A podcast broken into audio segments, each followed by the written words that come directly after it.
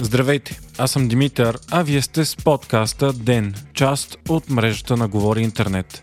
Сряда, март, 17 ден. България се очаква скоро да настъпи трети пълен локдаун. Вече някои области въведоха по-строги мерки, а вчера шефът на Резия и София обяви, че ще предложи столицата да влезе в пълен локдаун този петък. Очакват се да бъдат затворени всички училища, детски градини, ясли, големи търговски центрове, заведения, фитнеси, спортни зали, както и да се забранят всички културни мероприятия. София вече е с над 600 болни на 100 000 население, а здравните заведения са на ръба на възможностите си.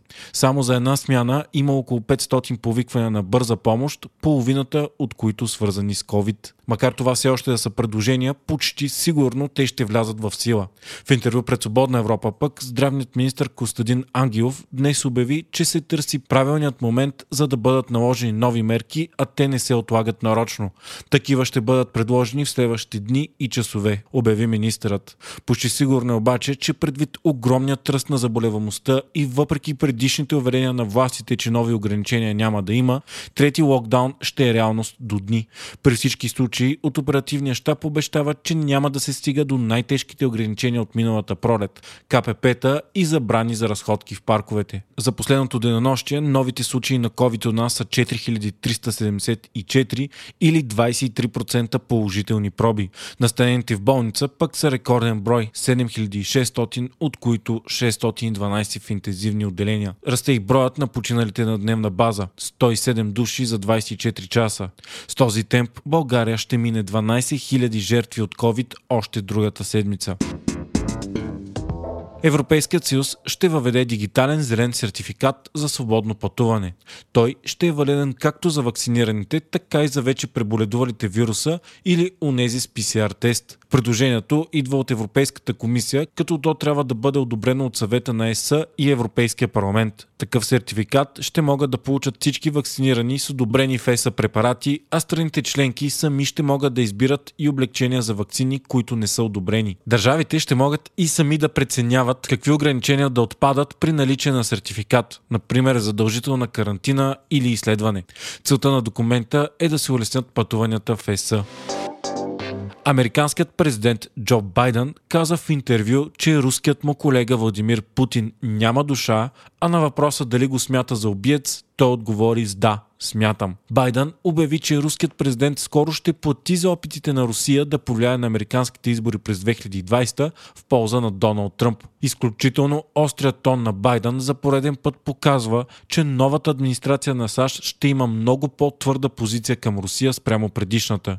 Това със сигурност ще доведе до още по-голямо обтягане на отношенията между двете страни, които и без това са на най-ниско равнище от края на студената война насам. В интервю пред ABC Байден обяви, че вълната от дезинформация и лъжи е довела до щурма на Капитоля на 6 януари. Думите на американския президент идват ден след доклада на американските тайни служби, в който се казва, че Путин най-вероятно лично е насочвал кампанията за дезинформация в САЩ. Освен това, руският президент е надзиравал или най-малко одобрил намеса в полза на Тръмп, сочи доклада. Руската федерация категорично отрича каквато и да е било намеса в американския политически процес и посочва, че тайните служби нямат никакви факти и доказателства, които да подкрепят обвиненията. Докладът на американските служби посочи, че Иран също е направила опит да повлияе изборния процес в САЩ, а Китай се е въздържала заради евентуални последици, ако бъде разкрита намесата й. Европейския съюз наложи санкции на Китай за пръв път от 31 години насам. Те са заради нарушение на човешките права на малцинствената мюсюлманска група уйгури. ЕС ще постави служители на китайски компании в черен списък. За сега ще бъде забранено пътуването на територията на Съюза и ще бъдат замразени активите на 4 китайски граждани. Санкциите са символични, но бележат силно втвърдяване на политиката на ЕС спрямо Китай.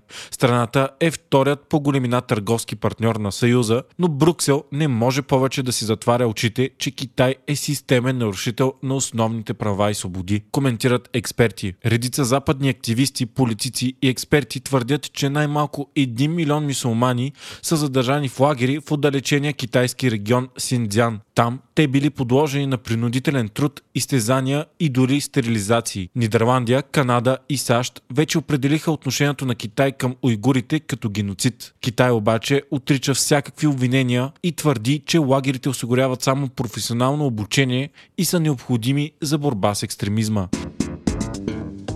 8 души са убити при престрелка в спа-центрове в американския щат Джорджия. Повечето жертви са жени с азиатски произход. Стрелбата е извършена в студио за масажи и в 2 спа-центъра в Атланта. Арестуван е заподозрян на 21 години. Все още не се знаят мотивите му, но се смята, че нападението е умишлено насочено към хора с азиатски произход.